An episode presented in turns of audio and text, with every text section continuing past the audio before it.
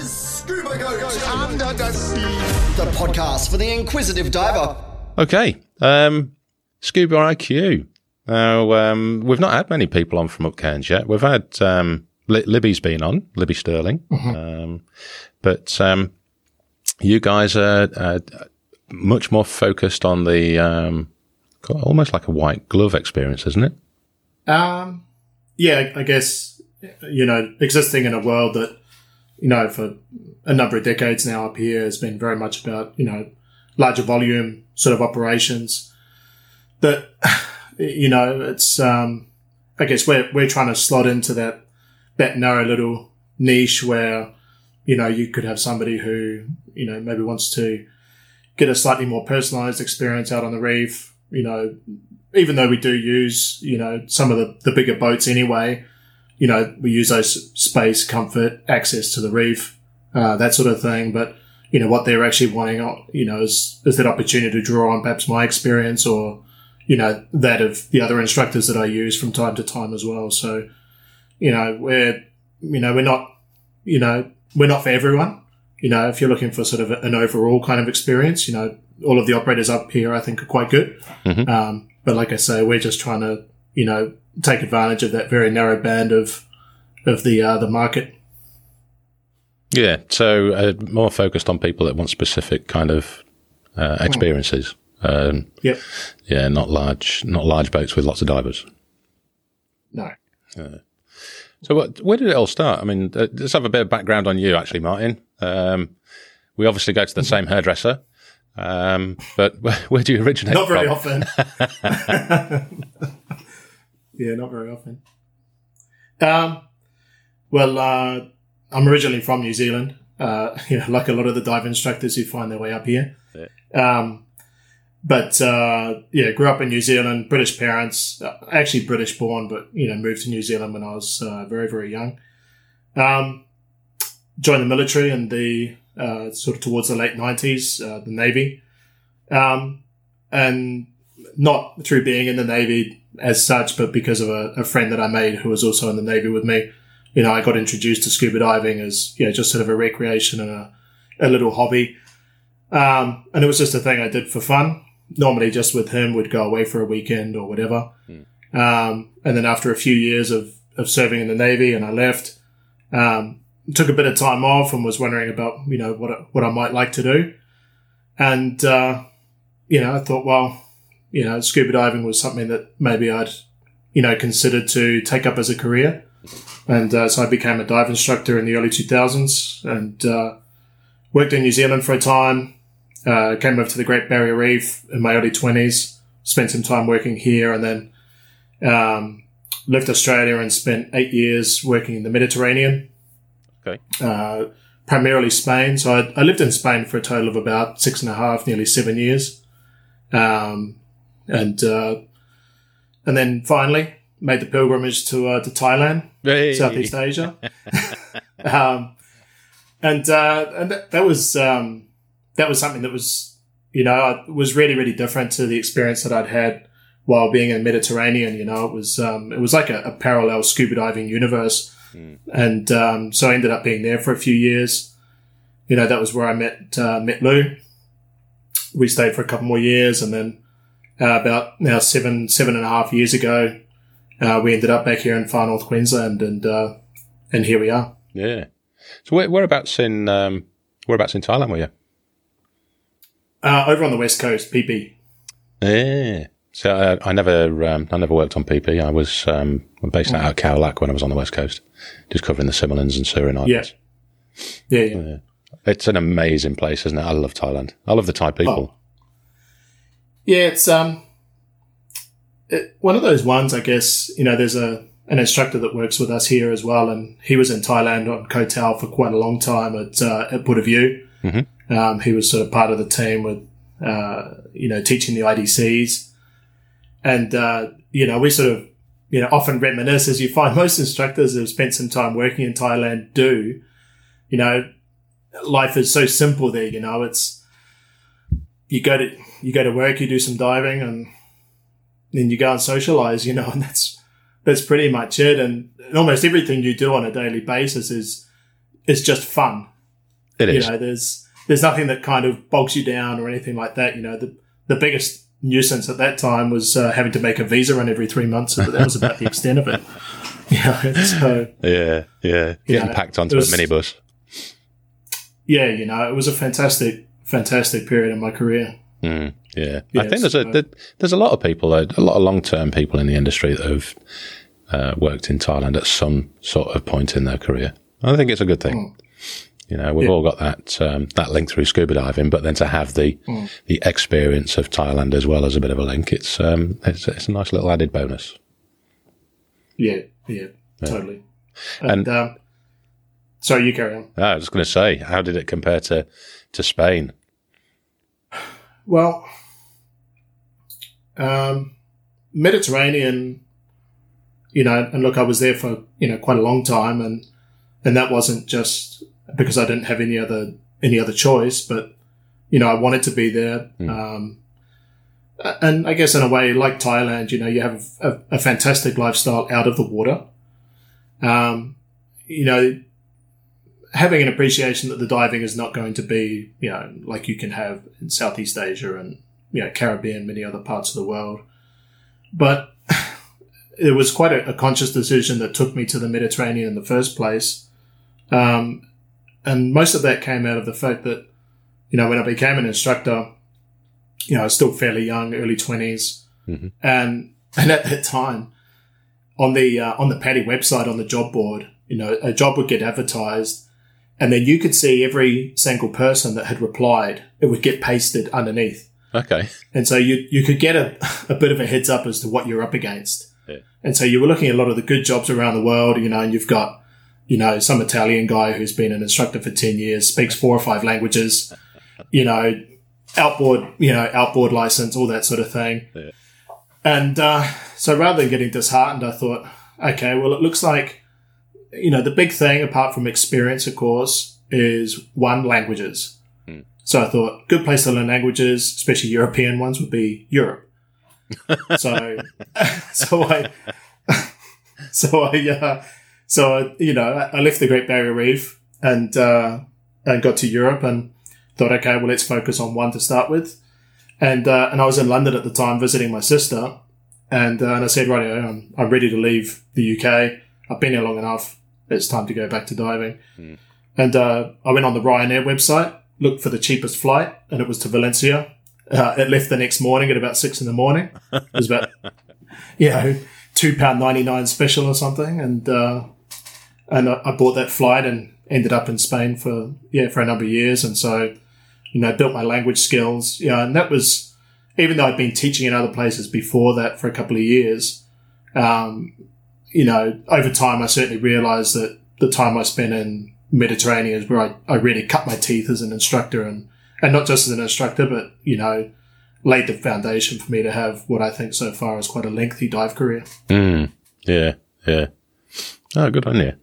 It's funny that you mentioned the um, the, the dive jobs boards, um, and I, I keep meaning to do a post about it because all I see in, in social media at the moment is job after job after job after job, and there's all the rare ones are coming up. Wakatobi, Turks and Caicos. And Yeah. like, bloody hell, people! If you you know if you really want to get into the dive industry, now is the time to do it. Even if you've got no experience as a, a DM, a dive master or instructor, you can gain that experience, but you're going to hmm. gain that experience at a much higher level location than what was ever possible in over the last hmm. 20, 25 years. Yeah. There's so many people have left the industry now that have had that experience and have been forced back into other industries that it's, um, it's such a wide open industry at the moment and it's, it's a prime opportunity for, for fresh blood to come through. Yeah, I mean, it was, um, yeah, quite interesting listening to some of your other, you know, conversations you've had over the past few months. There was, um, was his name Steve Crosby Oh, yeah. that you spoke to in Mex- Mexico. Yeah. you know, so you know him talking about what you know he's he's been through there and, and how things are looking moving forward, and then you know further back there was uh, Marcel Vandenberg and uh, and Kotal who was talking about that this could be the real you know the time to strike when it Mhm. comes to getting into the industry. You know, it's yeah, like you say, you know, it's these these these rare jobs that never come up. Mm. And, uh, you know, I mean, when I first came and worked out of Cairns, you know, I'd been an instructor in New Zealand for a couple of years, you know, and taught ice diving, you know, I sort of felt fairly well equipped. And I got to Cairns, and the best that I could get was uh, was dive deck. You know, it was snorkel guiding and signing people in and out of the water. And Yeah. they were like, "You got to, you've got to prove yourself here first for a while before we're going to let you take paying customers." You know, and but you didn't. I don't know. You, you didn't roll your eyes or anything. You just accepted that. Well, there's, you know, they found that this is something that works up here, and maybe they've been let down in the past, and that's, you just got to play that game. Yeah, yeah. I mean, I'm sure those routines will stay because I, I couldn't imagine employing anyone without, you know, giving them a probationary period and making sure that they don't mind getting their hands dirty. However, um, you know, having the much wider spectrum of possibilities now is just immense. And I, I can't see it changing for another two, three, four years. I mean, there's people crying out for experience. And sure enough, I mean, the operators, bless them, they're going to have to make do with people that don't have all that experience of four languages, compressor, rebuild, engineer, coxswain, 95 specialty instructor. um, it's going to have to reduce, but they're going to be able to mold the future of diving, I think. Yeah. Um, so it's, it's a good thing. Um, and I just hope that the kids that are out there are listening and, and eager to get on board do actually, Yeah. you know, take the, take the jump, do it. Uh, they're going to be much better off. Yeah. You know, and, and I think with that, you know, we, I mean, again, I mean, I I guess because it's easier for me to compare to, I, you know, where I started out, that it was a lot more about, you know, having good experience, you know, and the fact that I'd been an engineer in the Navy. So I had, you know, the ability to, you know, repair outboard motors and, you know, various other mechanical things, you know, rebuild compressors. Um, and so, you know, those things came in handy for me, but, you know, you, you certainly see now, probably over the last sort of five or six years, especially that, you know, a lot more employers will be looking for things like, okay, well, you're a dive instructor, but oh, I see you're also, you know, you've set up your own little business doing social media marketing and, oh, you can build websites and, you know, all of these other things that, that will drive a business. Yeah, yeah, and that's a that's a huge one. I mean, I think um, um, I, I used to work in Papua New Guinea at Tufi Resort, and um, it's it's a bit limited on connectivity while you're there, and it's a bit difficult to do the social media. But I see the managers at the moment are trying to post regularly. However, it's a photo and a little bit of a comment. Um, It's not up to speed with what you see all singing, all dancing that you know um, kids that know how to use a phone can do in 35, 40 seconds. It's insane. So that, Yeah. that's a huge advantage, just being able to, you know, assist with the marketing and leave the management to uh, get on with the daily job. Yeah. So, yeah. And um, and I guess you know one of the things that stands out for me is that you know it was probably uh, three or four years ago. I had a, a young guy, probably early thirties. Uh, he was from France, I think, and and he sent through a CV, uh, you know, just cold calling, and um, you know he was relatively inexperienced, but it was like he was really trying to sort of pad out his experience as an instructor. But if you look at the rest of his CV, you know, he'd worked at a marketing company in Paris for 10 years. He had a master's degree in marketing and advertising. He had an MBA. And, uh, I just messaged him back and said, Hey, look, there's no opportunities with us, but hey, don't sell yourself short here. You know, it's great that you're a dive instructor, but don't be afraid to put, you know, more focus and attention on to these other things that you've done. You know, you're, you know, you're employed at one place for 10 years. That says quite a lot you've got these fantastic skills, you know, experience with, you know, marketing, advertising that highly desirable for a lot of companies out there. So, you know, maybe use that as your, your sort of Trojan horse as such. Yeah, for sure. For sure. Especially to help out people of our age and further down than I, I've got no fucking clue about it, to be honest. I, I put a photo up, put some comments and a, a bit of a hashtag and hope that it does the job. And then I'm happy if it's got over 10 likes, so, you know, blue, blue thumbs up. happy days. Joe, your mum comments on it. Yeah. well, it's, it's usually my dad, actually. oh, dear. Yeah. Hey, hey, um, yeah. one, th- one thing I wanted to um, talk about is the Minkies. the Yeah. website. The Minkies are coming. Are they there yet? Uh, yeah, so about two weeks ago, there was one of the the boats that was out of Port Douglas, not one of the sort of scheduled tour operators, um, one of the super yachts. They were on a trip out, and uh, and they they saw a few minkies out there. So you'd probably say normally, you know, being two weeks ago, so what's that sort of early to mid May, that that would be really early. yeah. Um, but I mean, whatever. Uh, Basically, they're they're coming or they're here. So yeah, it's uh, it's looking good. Um, I'm actually going to be going on on a total of four minkie trips this year. Mhm. There's there's one that's my own, uh, which is the one at the end of June, and then there's uh, there are three other trips that are being done on the same boat that we're using. Uh, there's one that goes the week before mine. There's another one that goes a few days later from when we get back, and then there's another one in mid July as well. So, yeah, hopefully we get we get some pretty solid minky action. It's uh, it's it's it's such an amazing thing, you know that and that they let you. Well, not just let you swim with them, but the fact that you know you jump in the water and they come to you. It's uh, So how's, how's it all work? I mean, to, you imagine people that are listening to this will Hmm. will not have a clue of how the operations work in Cairns and what it involves jumping in the water with, with whales. Um, Yeah. how, how, what's a you know a kind of routine that you'd go through?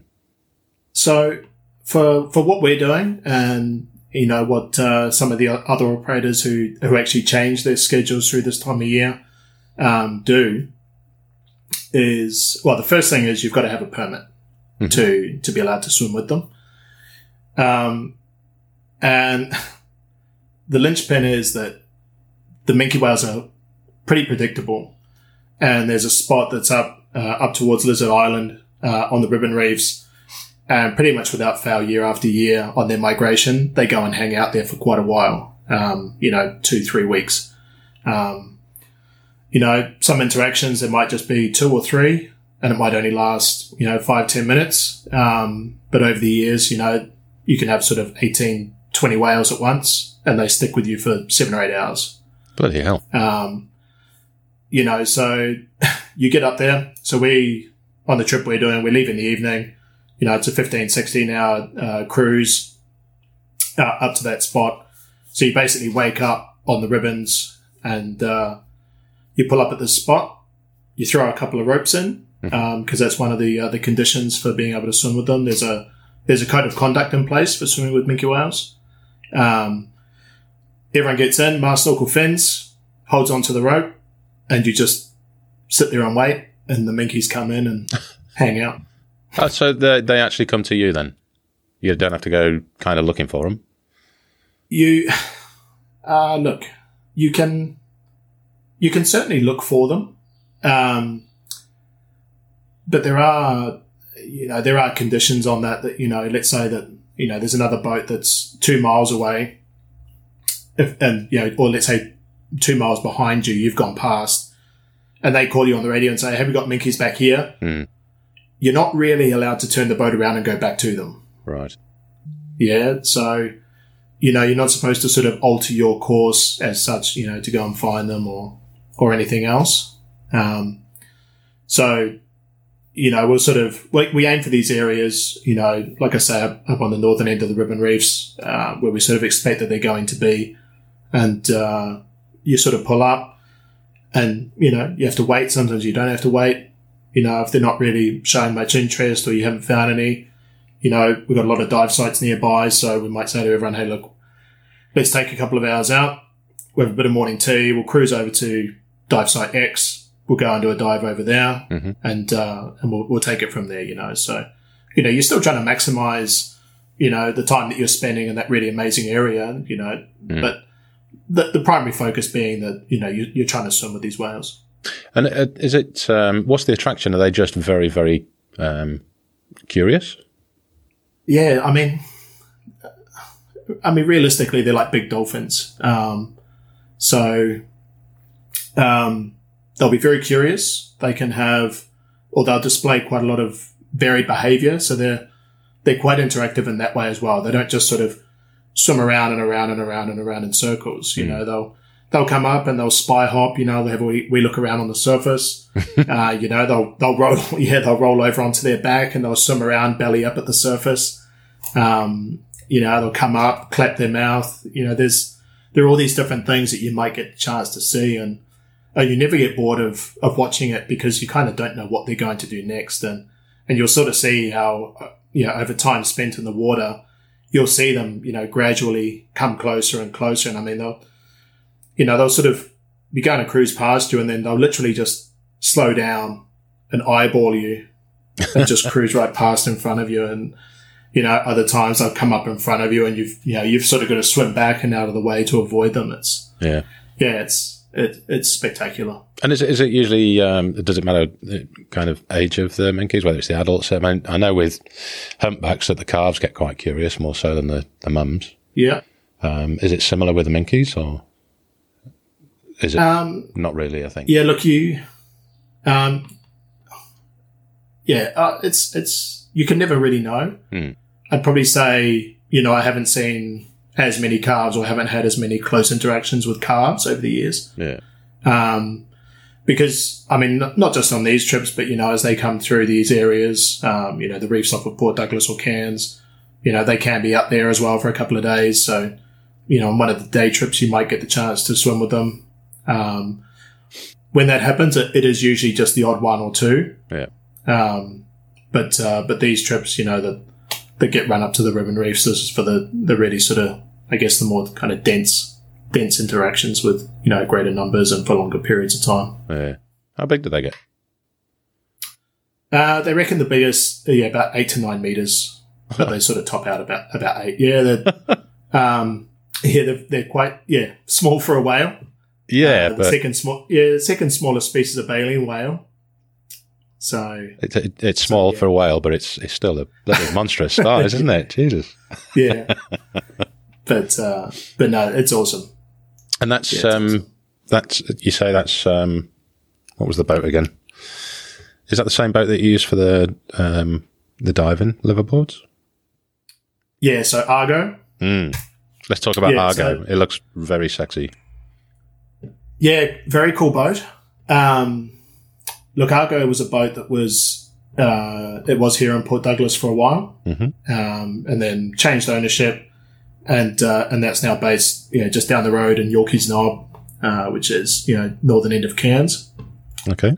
Um, so that lives down there, and uh, look, the boat uh, overall, yeah, about uh, I think 24, 25 meters, something like that. Mm-hmm. Um, but really nicely set up at the back. You know where you where you gear up for diving. It's it's right on the duckboard. so you gear up, stand up, and then basically do a 180 degree turn and then step off the back. Yeah.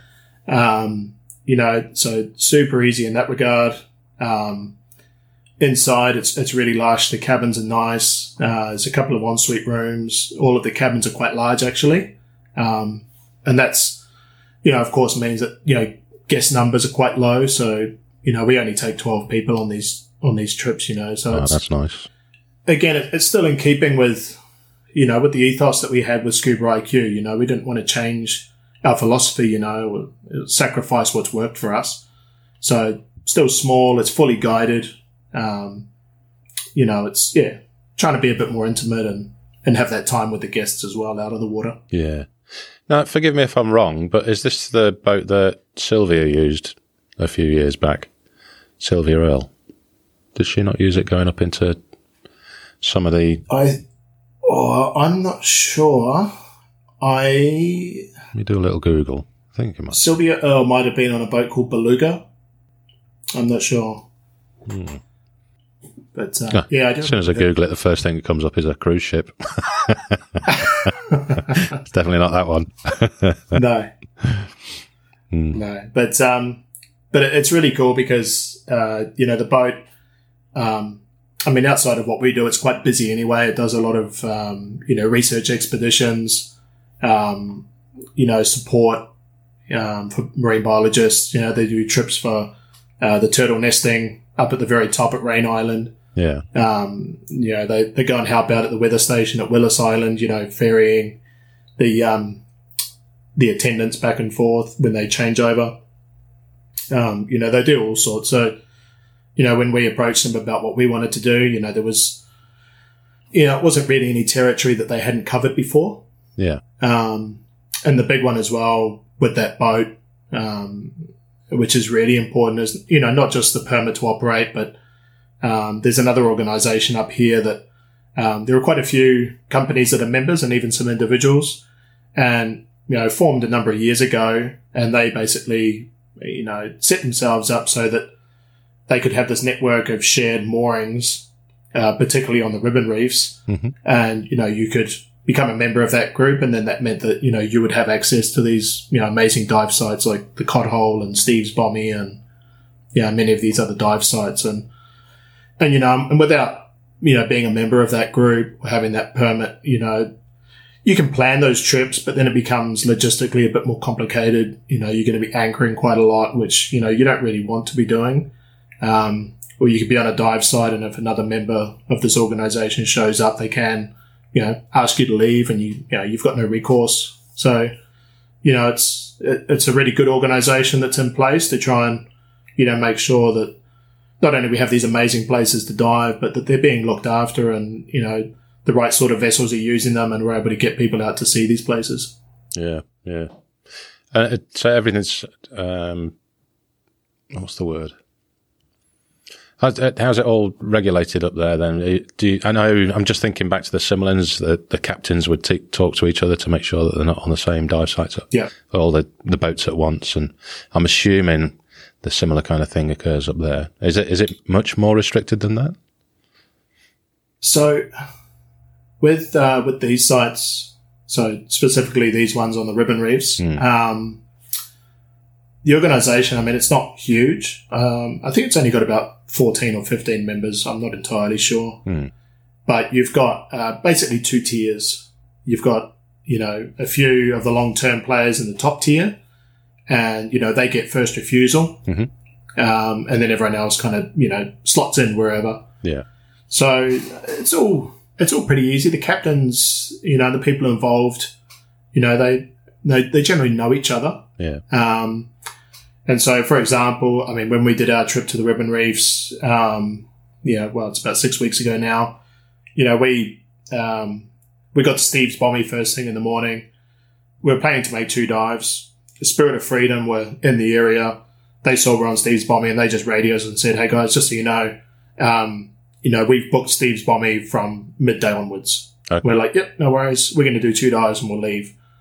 You know, and so you know, from there, you then sort of, you know, you are talking to each other as well. You might want to say, hey, look, we're looking at using, let's say, you know, another dive site nearby, Temple of Doom or Joni's Joy. Hey, we're looking at heading over this way. How does that fit in with what you guys are doing? And, Yeah. Yeah. you know, it's, you know, you've, you've, you've just got to be grown ups about it, you know, and, and just figure it out. Yeah, yeah, fair one. Hmm. So, uh, what's your? You must have a favourite dive site out of that lot. Oh, look, the easy pick up there is always going to be Steve's Bommy. um, have you been there? I've not. No, I've um, Oh, of of my what was it four and a half years in in Australia now. I've not once dived in Cairns yet. The one time that we came up just wow. before cam- pandemic was when it was uh, the wettest December re- recorded in history or something like that. We had nine days of just downpour. It was ridiculous. Yeah. Um, yeah, so look, Steve's Bommy, it's always an easy one. Um, I mean, it's just reliably good. Mm. And it's, and it's sort of one of those things that, you know, you could almost say that if, if something can be found on the Great Barrier Reef, you've got a good chance of finding it there. Okay. Um, but I don't know. I've got a I've got a soft spot for a, another dive site that's that's further up called Pixie's Pinnacle. Um, it is literally just a, a small tower. You know, the bottom's not particularly deep, um, and the top, you know, it's fairly shallow, but you often get really clear water out there, um, and it's just it's just a really pretty dive site. Um, I don't know. It's I don't know. I just went there for the first time and thought, how beautiful is this? And and yeah, and I just think it's a fantastic dive. So you get much So- um, biodiversity there? Um, look, not as much as Steve's Bommy. Um, I'd say. I mean, look, you still get a lot of cool stuff, a lot of nudibranchs, um, when you sort of hang out a bit deeper or away from the, the pinnacle itself, you know, you'll see, you know, schools of Barracuda, Trevally, um, you know, you can see some big grouper out there as well. Um, but it's when you really sort of tuck in and, and look at all the little nooks and crannies, you know, you, you can find lots of pretty cool stuff. Um, you know, like the, the electric clams, the, you know, the, the flame shells, that sort of thing. And, Yeah. uh, yeah, it's, uh, no, it's, it's a beautiful spot. I'm just having a quick look on there. Pixies. I'll make a note of that one. And yeah, the other cool thing as well that you know when you do these trips, and, and Pixie's Pinnacle is a good example, is that you know when you are in the vicinity, you know, of that dive site, you know, it's not just that you've got this one site on its own. You know, you've you know you've got half a dozen within within a mile of each other. You know, it's um, yeah. So you've, you've got quite a lot of options when it comes to trying to pick the right dive site based on conditions and tides and that sort of thing. Yeah, yeah, yeah. And right, what's the um, what's the seasons like? I mean, is there a particular time of year that year that you prefer for um, around your location? Um, I think if you ask most locals up here um, about the best time of year, Mm. you'd probably find most people would say October, November. Okay. Um, the weather's usually uh, fairly calm. Uh, you know, sunny days. Um, you know, the water's you know warming up a little bit. It's usually quite a lot of fish activity. Um, so it just ticks quite a few boxes. Mm. Um, so that's yeah, that's that's a bit of a highlight. I mean, for us as well. Yeah, I mean, it shows how soft we are up here. But you know, with the the winters that we have, you know, we we suffer through sort of the 22, 23 degree waters. You know, we we get into October, November, and we can get back into our three mils. You know, and so I can't remember the last Yeah. time I dived in a three mil wetsuit. Uh, Sydney water's bloody freezing at the moment. yeah.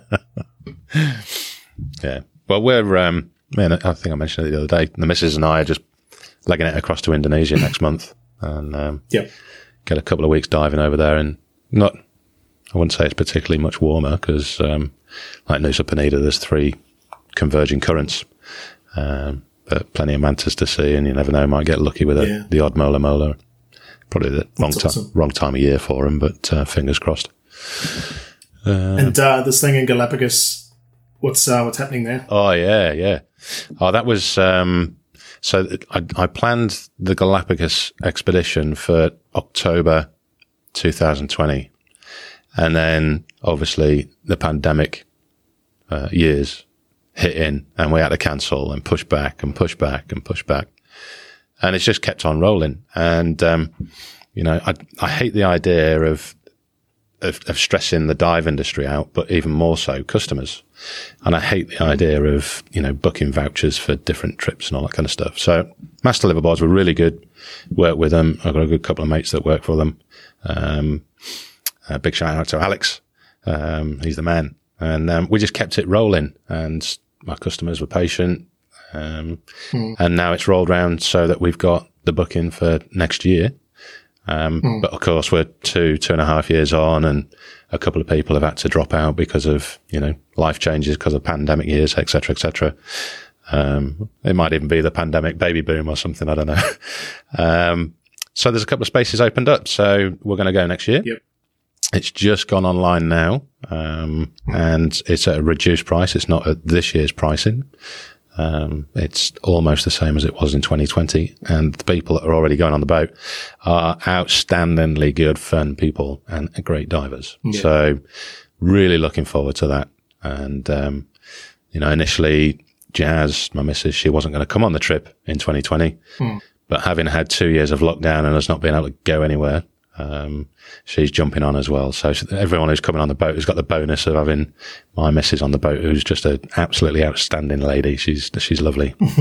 um, so really looking forward to that. And um, yeah, What's, what's it going to be? Seven or eight days? Or it's um, seven days. Yeah, or seven Yeah. nights. Sorry. So we leave on the twenty fourth of July and then back on the thirty first.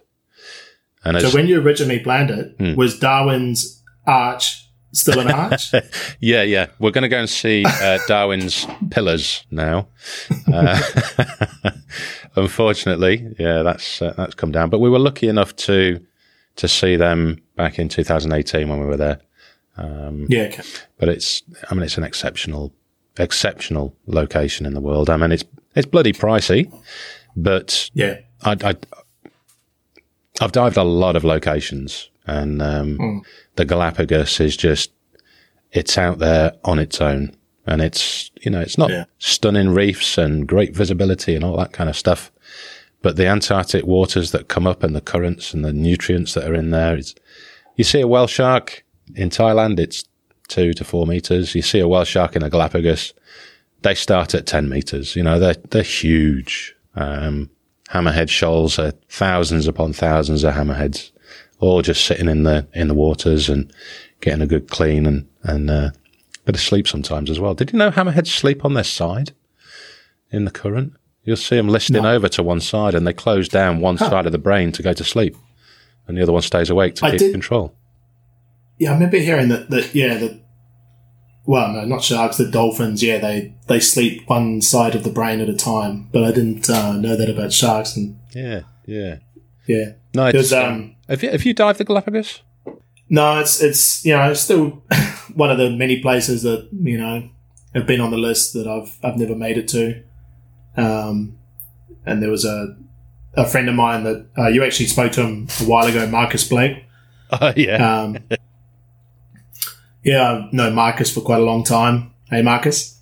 um, he's a good. he, uh, yeah, he went there, uh, where I think you met him in Komodo, the, uh, the couple that own that resort as kind of like a, I don't know, some sort of wedding anniversary. I think that they went to Galapagos and they invited Marcus and, and his girlfriend to go with them. yeah, Um, I, I think they were there for well, overall, I think they were there for about two or three weeks, Mhm. and uh, and did something like a seven or eight day trip, and you know, and he got some pretty good photos out there as well, just to kind of remind me that it's a place that I want to get to, and you know, we'll we'll see. Yeah. Um, you know, life's maybe looking at calming down a little bit now. yeah. Um, you know, so I guess yeah, try and be optimistic and think that we can start to make plans like that again.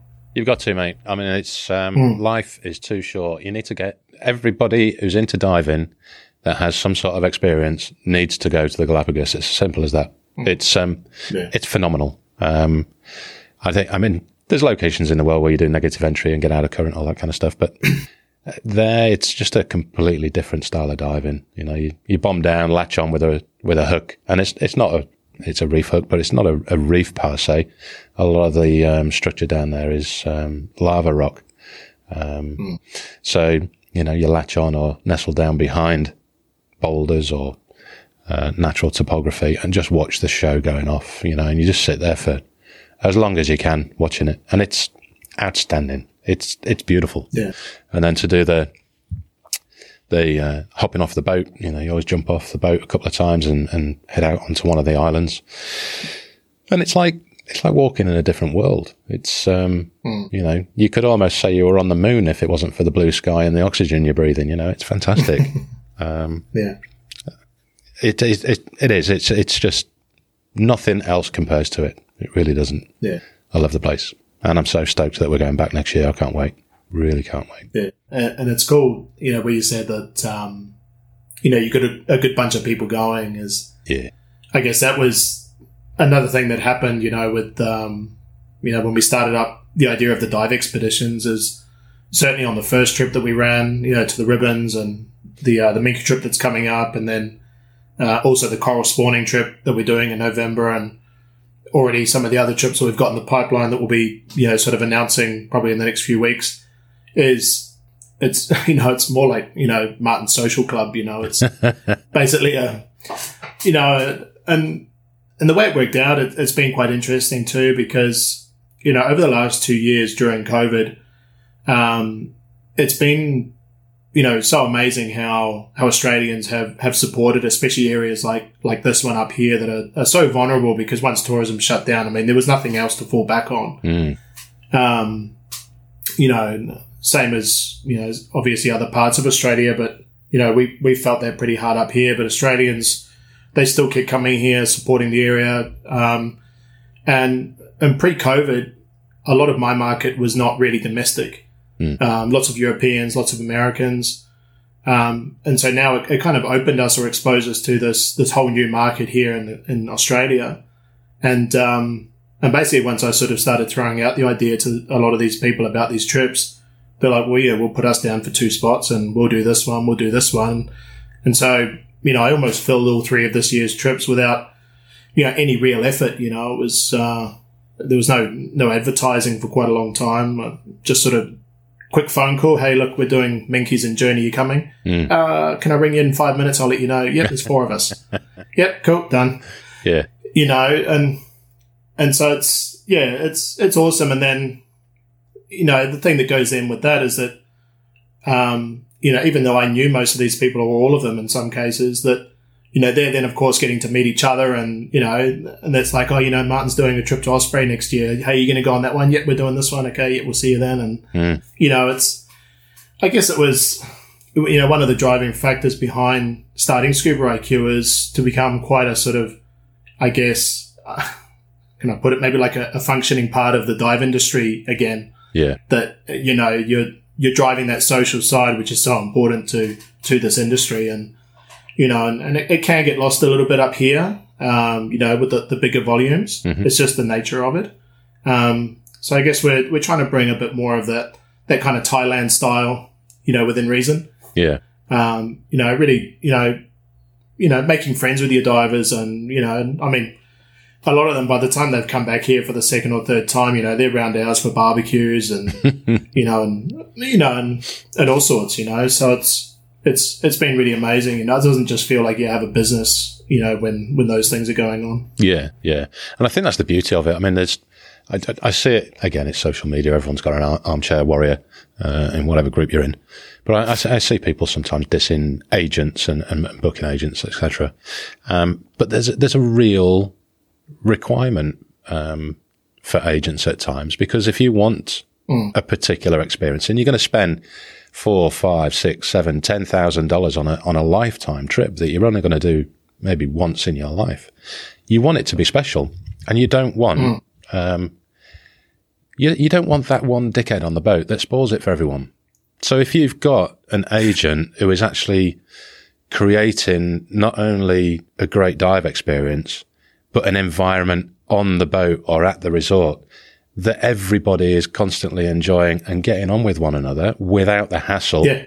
of having, mm. you know, the armchair warrior on board, then it, it, it's worth paying for, quite simply. Yeah. Um, yeah.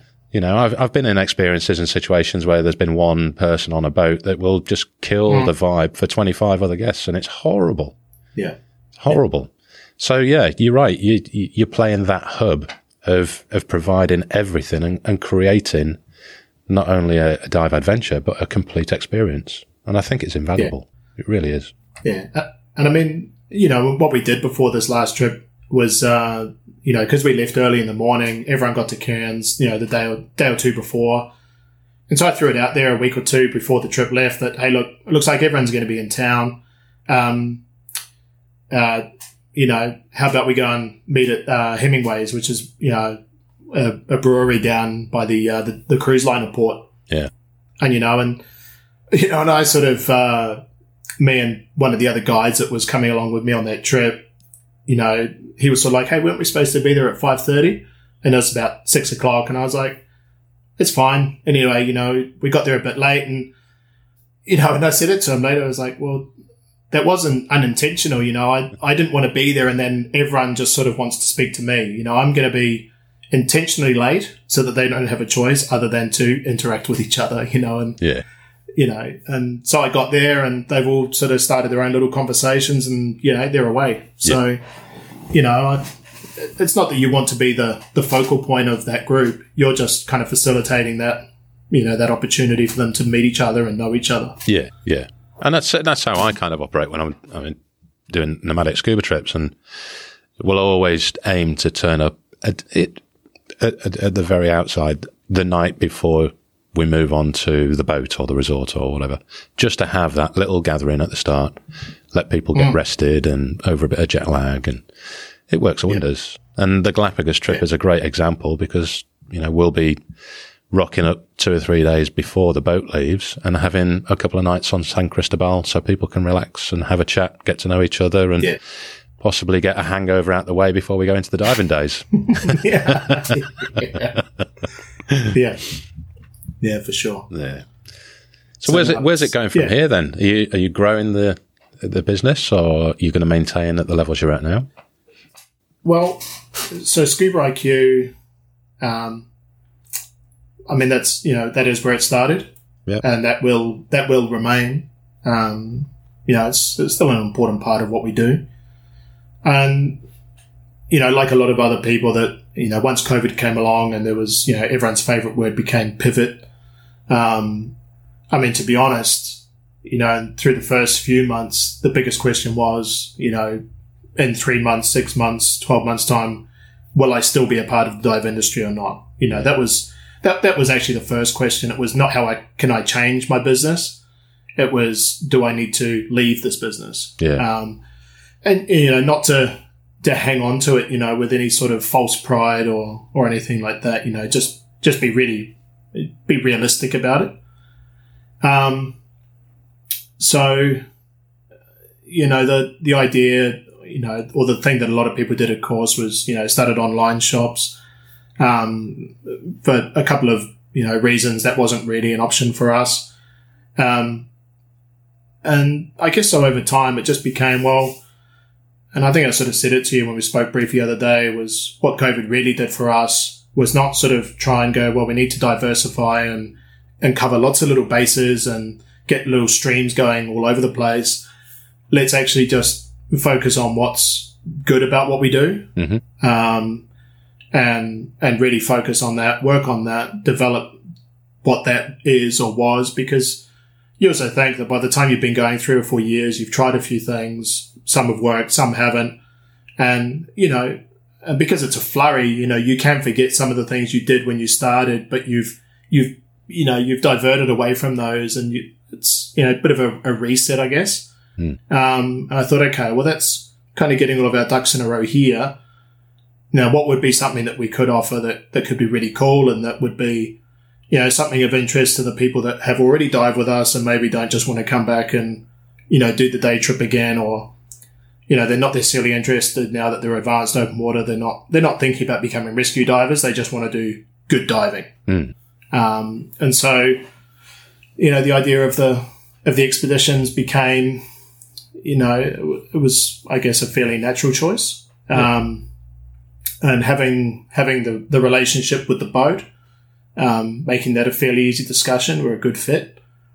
And and I guess just applying that same philosophy that we have with Scuba IQ, that it's going to be quite focused and specific. So we're not going to be doing weekly trips to the ribbon reefs. It's going to be this one here. It's going to be swimming with minkies. It's going to be coral spawning in November and you know get the ball rolling with those. And then next year, um, I can't say too much at the moment. Next year's going to be pretty amazing, I think, because we're going to start going further afield. Um, and uh, yeah, it's you know we're not we're not trying to be all things to all people. It's like well, these are what our divers are kind of saying that they want to do or would like to do. Yeah. So let's let's do that. Are you going to do them like um, full boat charters? Well, that these are all full boat charters. Nice. Yeah, so so we say to the boat, um, "Hey, look, coral spawning ideal date because of the full moon would be here to here. Mm. Are you available?" And they go, "Yes." We go right, okay, we'll book it. Yeah. So we, you know, we we uh, arrange the charter, and then we, you know, sell the tickets. Yeah. Yeah. Yeah. So the so the boat the boat is ours. Yeah. It's a. Yeah. Do you remember your first one when the first time you actually uh, booked an entire boat? it's quite frightening when you see that invoice come through, isn't it? Yeah, it was. Um, I mean, the, the one we did in April was the first one we've done. You know, with these dive expeditions. Um, when I was in Spain, though, I had like a little kind of a offshoot because where I was, um, uh, I spent a lot of time around sort of Ibiza, Mallorca, Menorca. You know, there's a lot of super yachts that go through there. yeah. Um, and so you know some of them would be contacting your dive center to say, "Hey, our boss or our guests would love to go for a day of diving. Can we come in and pick up one of your instructors?" And then they take us out diving for the day. So you were getting you know quite a lot of work being subcontracted um, by the super yacht industry. Um, and then after a while, I was like, well, there's a couple of yachts here that are pretty cool. They're well set up for diving. I'm going to speak to them. And yeah, I mean, I was, you know, sort of in my mid twenties and, you know, at that time, barely scraping by on English, you know, and, uh, you know, it was, yeah, like you say, you get that invoice and, uh, there it is, you know, the tens and thousands of euros for a day. Yeah. And, uh, you know, so it's, but that, it's, you know, and that's why I guess before you then do those things, you know, you've got to think that you've got a very, very good chance of pulling it off. Yeah. You know, it can't just be caution to the wind and, you know, and to hell with it. Hope for the best. No, no. So, no, we are just dive instructors at the end of the day. Yeah. Yeah. That's it. We now need to find those youngsters that can do all the uh, all the good stuff and promote it properly. Yeah. So, apart from Galapagos, what's uh, what's the plan? You got some other trips coming up, or Um, I keep I keep having people ask me that. At the moment, what we're doing, or what I'm doing, is um, much like you hinted at earlier on when when COVID hit. Um, how the hell do you keep hold of being in the dive industry? And you know, Nomadic Scuba, my booking agency, just literally had nothing coming through.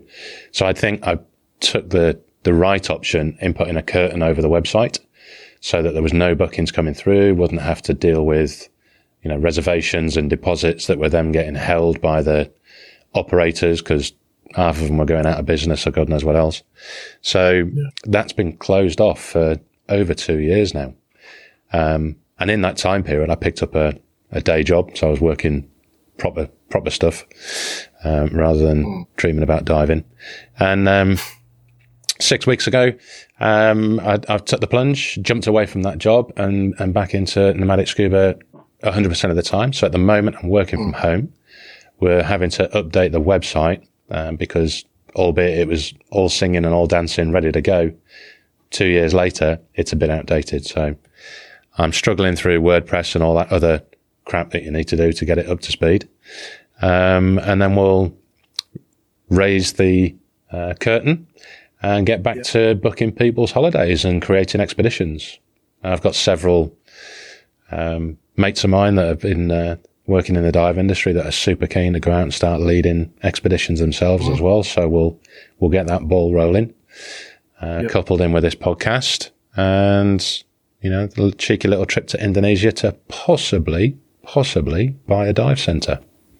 So quite a lot going on right now. that's awesome. Yeah, so Scuba that's Goat awesome. might have a little home in Indonesia at some point. wow.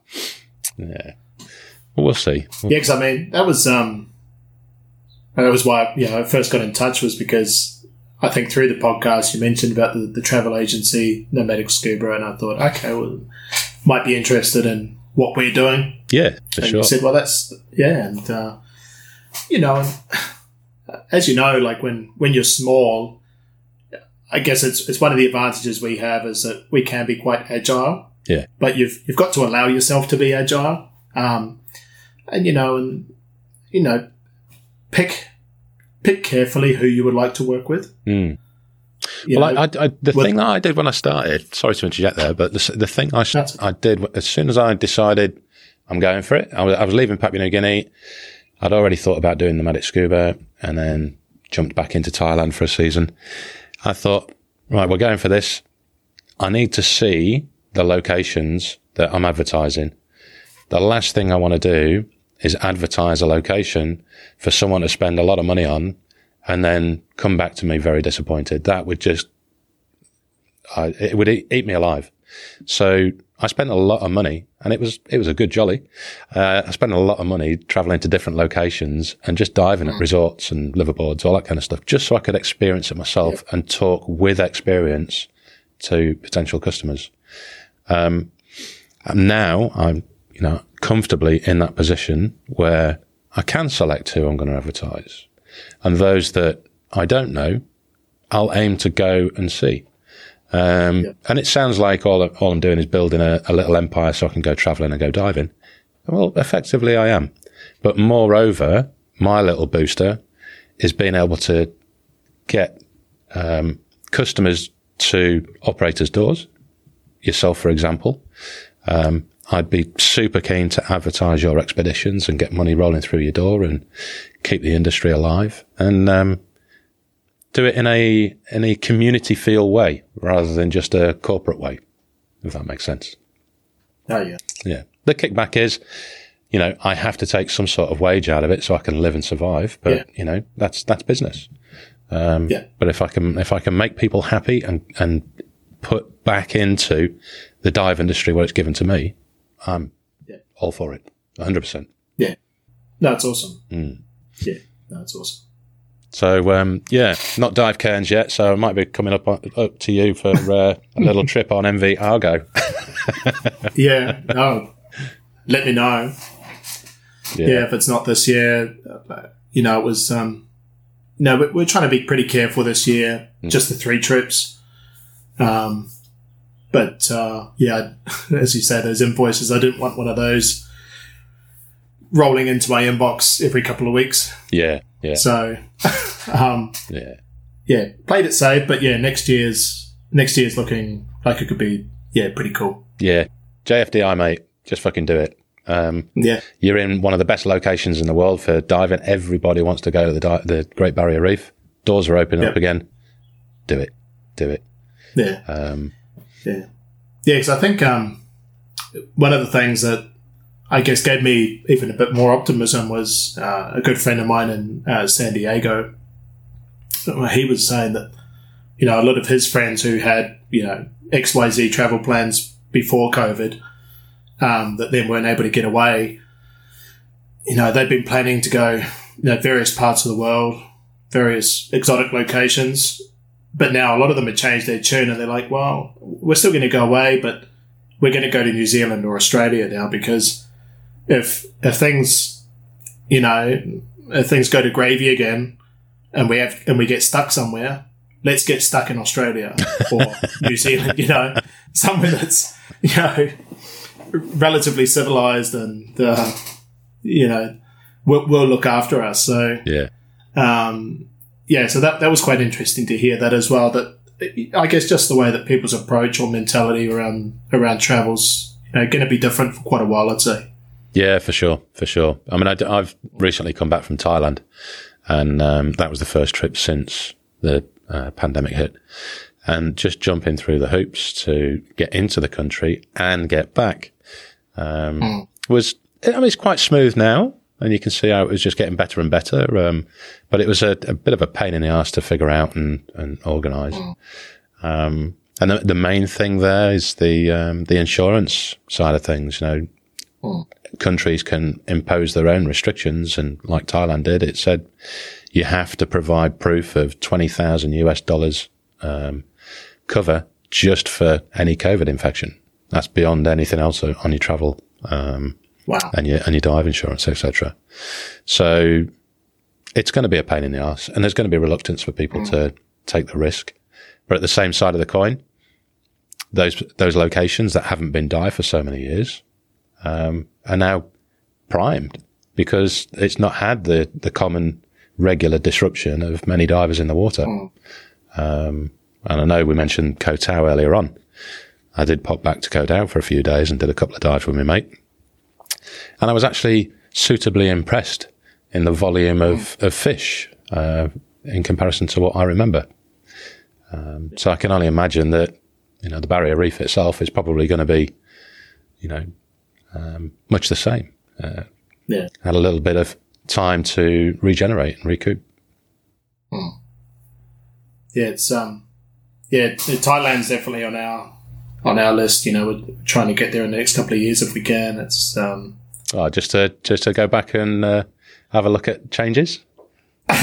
Well, um, I don't know. Well, to be honest, one of the big ones will be hopefully in a couple of years, my daughter will be old enough to get certified, Mhm. and uh, you know, we'd love to take her to the Similans.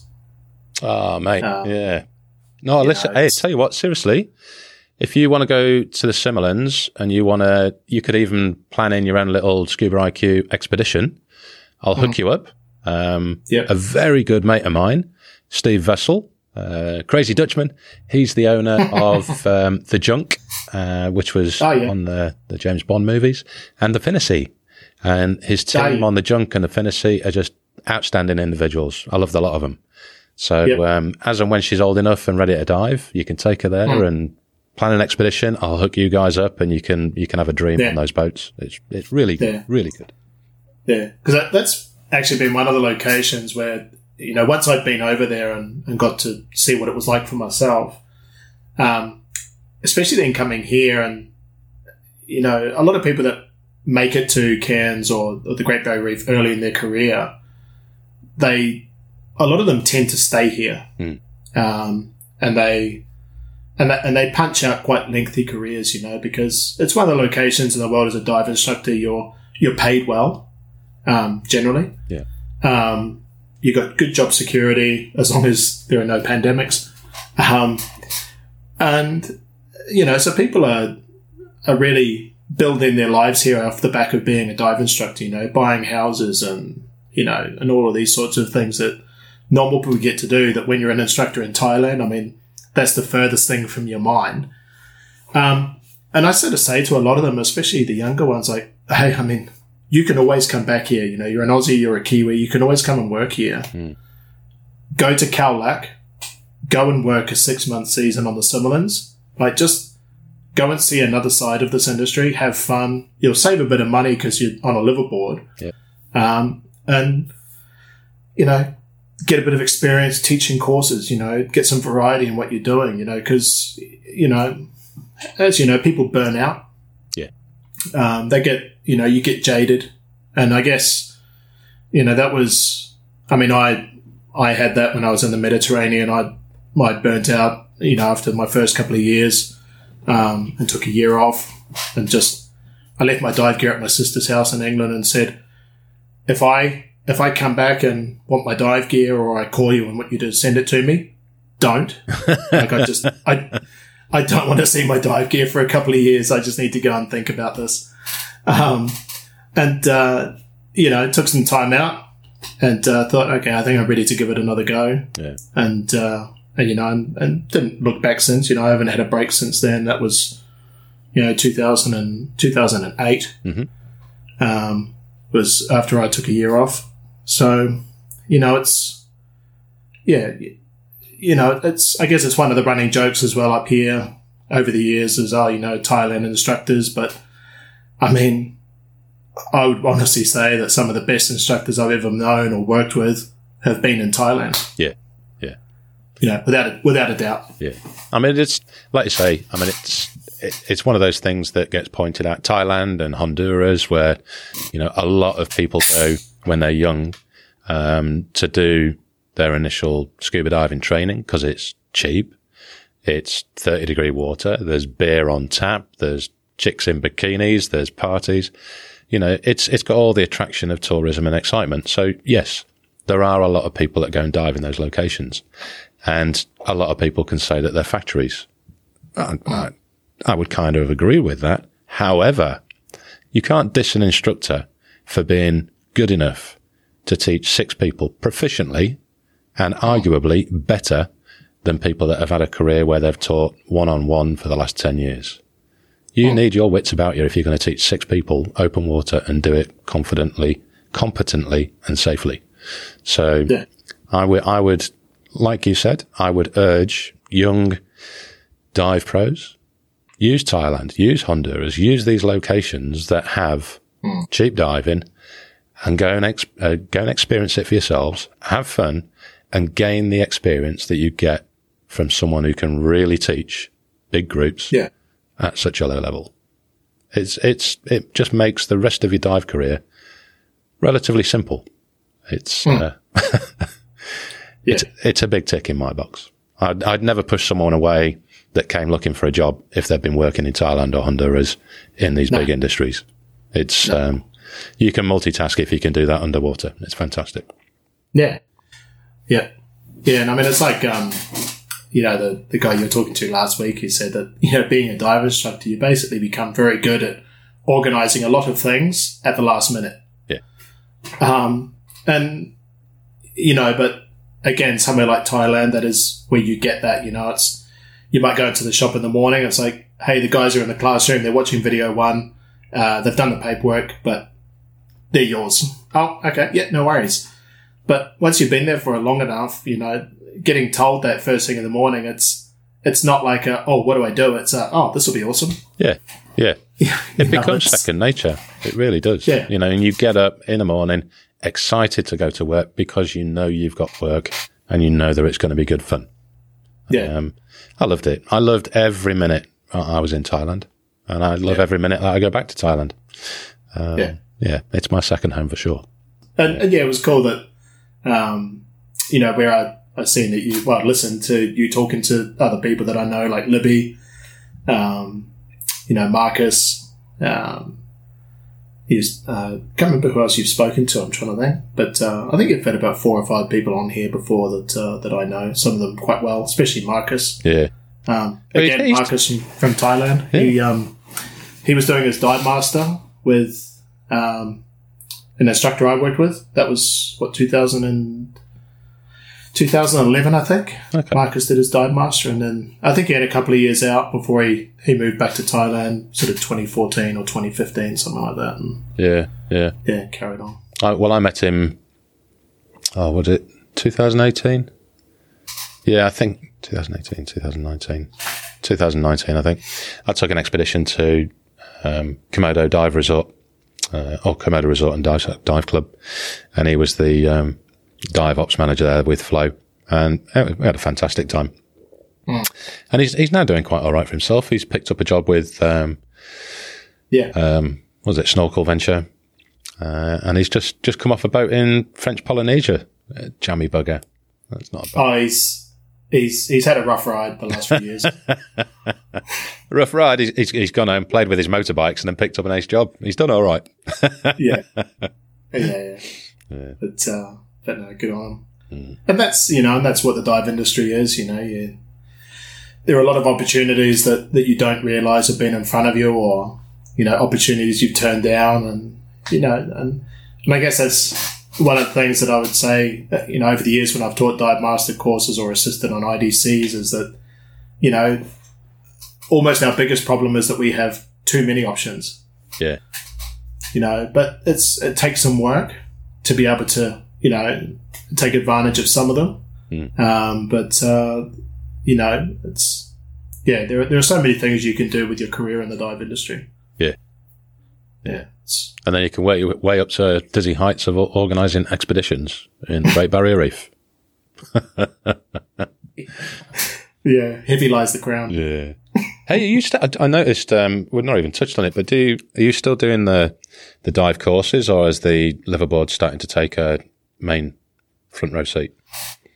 No, no. So we we still teach courses. Um, we're a dual agency, so uh, predominantly PADI. Yeah. Um, uh, we also teach SDI, uh, TDI. Um, so uh, that's sort of coming through more and more. Uh, and Scuba IQ has been built really on teaching courses. Um, and it was one of the things, if not the thing, that, you know, when I was starting the business, that, you know, I wanted to get away from, you know, just guiding and doing intros, you know, which is the main thing done on the boats here. Um, you know, get back to teaching again. Yeah. Um, so a lot of open water courses, um, you know, and, and all the others as well.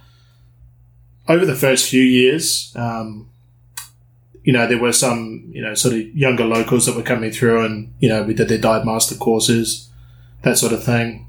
Um, so the courses are still a really important part. You know, it's one of the things that I like to do the most. So that's not going anywhere. Yeah. Um, and uh, so yeah, so that's yeah that that keeps going, and the expeditions are now a sort of a I guess in some regards the separate thing. Yeah. Do you want to? Do you want another? Would you like another string to your bow? What's that? Do you want to do RAID as well? Well, uh, it came up. I mean, I, I've you know, I'm an instructor for a few different agencies, although actively only for, for SDI, TDI and, uh, and PADI. Yeah. Um, there was, um, I haven't seen him for a while. There's a guy up here who was a RAID representative. Mhm. Um, I don't know if he does all of Australia. Steve Bates. yeah, he does. Um, but I think he's because he's got he's actually got a, another very successful business down in Cairns, um, a uh, a printing agency. Mhm. Uh, so they do like our logbooks and mask tamers and all the other bits and pieces for us. You know, uniforms. Um, so yeah, it did it did come up a few years ago, and um, you know it's it's bouncing around in there. I would But, do it, uh, mate. I would do it. It's um, I mean, you look back way back, season one, I think it was. We had Paul Toomer on, uh, president of the RAID. Yeah. good mate of mine. Um, but they're they're now as long as you certify five people a year, whatever level, then there's there's no pro fees, there's no dive center fees, nothing. So you can actually deliver, and it's all online as well. It's all digital. So, and I'm I'm a big advocate for RAID. I mean, I'm I'm PADI and SSI as well, but I think the way that, that RAID teaches and when it's done well, it's a fantastic teaching style. Yeah. Really is. But um, Yeah. Yeah, well, if you know Steve, I would I would urge you to get back in touch with him and, and have a little chat.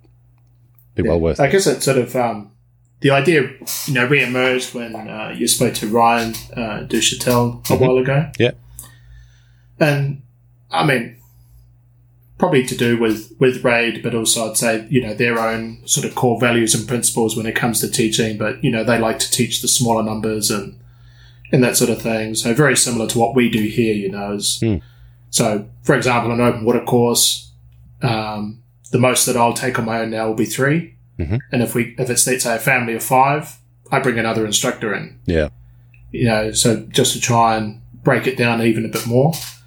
Um, you know, so you know, it was quite interesting listening to them, and it's kind of like, well, that kind of sounds a little bit like what we are or, or what we do as well. So, you know, it's yeah. Um, but like I say, that you know, there might even be you know part of that you know owed to to what RAID's sort of principles and philosophies are behind behind you know good teaching and yeah, you know, because that's you know, it's one thing I said a, a number of times over the years, especially on IDCs, was that you know, even though when you first become an instructor, you know, we're, we all do it because we don't have any other way really at that stage. But when you teach a course, it's it's quite mechanical. yeah, You know, it's you know, you're going through the slates, you, you're checking everything off, and you know, you sort of get to the point. That's what I said to these candidates on a number of times was that the aim isn't just to teach a course; it's to train divers. You know, and so don't be sort of too indoctrinated, or don't be so caught up in in the in the detail. Just think about what it is you're really trying to achieve by doing this, and you know, don't get too carried away with trying to show how much you know, or you know, these you're just trying to give this person the skills that they can go away and dive without you there telling them what to do. yeah. You know, and um, you know, it's yeah, it's a bit more about about the function of it, you know, rather than you know the form. Exactly. It's, it's one of the things that I get asked so often is, you know, should I use PADI, SSI, RAID, now CMAS, Aussie, YMCA, whatever? Who do I, who do I train under? And generally it comes from, you know, newbies, um, inquisitive people. Um, and we've got to point out that, you know, if people come in new into the industry, it- unknowing, they don't know, so they're looking for that advice. And my advice would always be, it doesn't matter which agency you're, te- you're learning under. What is important is the person that's delivering that information because that person can be the most experienced diver in the world. If they can't deliver information so that it reta- it's, it's retained, then it's a pointless task. It's a, it, Yeah. it'll be a shit course.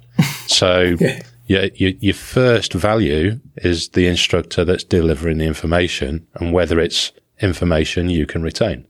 Beyond that, I think the, the agencies are all much the same. They're delivering, um, not instruction, but recommendations on, on how to teach these basic skills to, um, you know, to the, the recipient.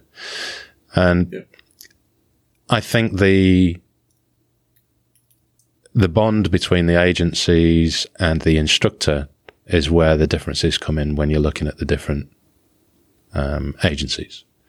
And what I mean by that is that I might be able to teach in a RAID format better than I do a PADI format. And you might be able to teach vice versa.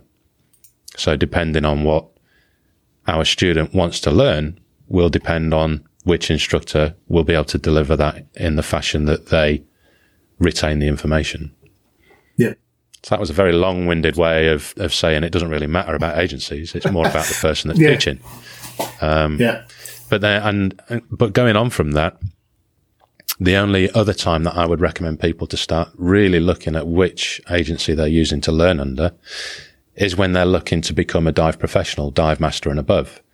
Do they want to be working in America? In which case, the obvious thing would be that they'd be better off being PADI because there's more PADI dive centres over there. Yeah. Do they I want? mean, I nearly ended up as, an, as a NAUI instructor because of that. Because NAUI had a bit more presence in New Zealand in the early 2000s. yeah, yeah, a perfect example. Yeah. But yeah. Sorry, I totally cut you off there. That's all right. That's all right. You need to sometimes, otherwise I'll just keep on keep on going. But yeah, um, jump on the RAID bandwagon, mate. It's well worth it. Yeah. Yeah. Yes, I mean, it's, uh, you know, you end up in some situations, you know, I mean, not just in courses, but, you know, let's say you've, you've got some divers for the day and they might ask you a question. And I mean, you try not to sound dismissive or, or like you're being blasé, but they might ask you about something. It might be like their buddy checks. And, uh, you know, it's, it's almost to the point that you say, well, look, if, if you consider the fact that each of the organizations you know, they don't agree on the sequence that should be used, but they do agree on what should be done. Yes. So, so it's not like I can impose, you know, any sort of particular, you know, idea onto you. All I care about is that they're done. Yeah. You know, I don't, it doesn't matter to me how you do them, but find a, a way that, that you prefer or that is easy to remember and just do it that way every time. Have you got emails coming through or something? Because it keeps pinging. yes, I, there's something going on. I'm not sure what it is. Do you know? Do you remember? what- do you remember what I said the other day? Yeah. That's a crate of beer, my man. So no, but but like you say, it's a, it's a good point. You know, find the right instructor rather than look for the agency. Yeah, yeah, and that's the thing. I mean, it's uh, if you rock up somewhere and you're not really liking the the person that stood in front of you for whatever reason, um, or just feel a little bit uncomfortable, then it's probably not the right place to be. Find someone that you're comfortable with, and uh, Yeah. and go from there. Yeah. All right, mate. Well, it's been an absolute pleasure having you on the show. Thank you for coming on. Yeah, thanks for having me. No worries. And um, everyone that's listening out there, get in touch with Scuba IQ if you want to hit the Great Barrier Reef and, and get on board and have a lot of fun. Thanks for listening now. Bye, everybody. This is Scuba Goat Under the Sea, the podcast for the inquisitive diver.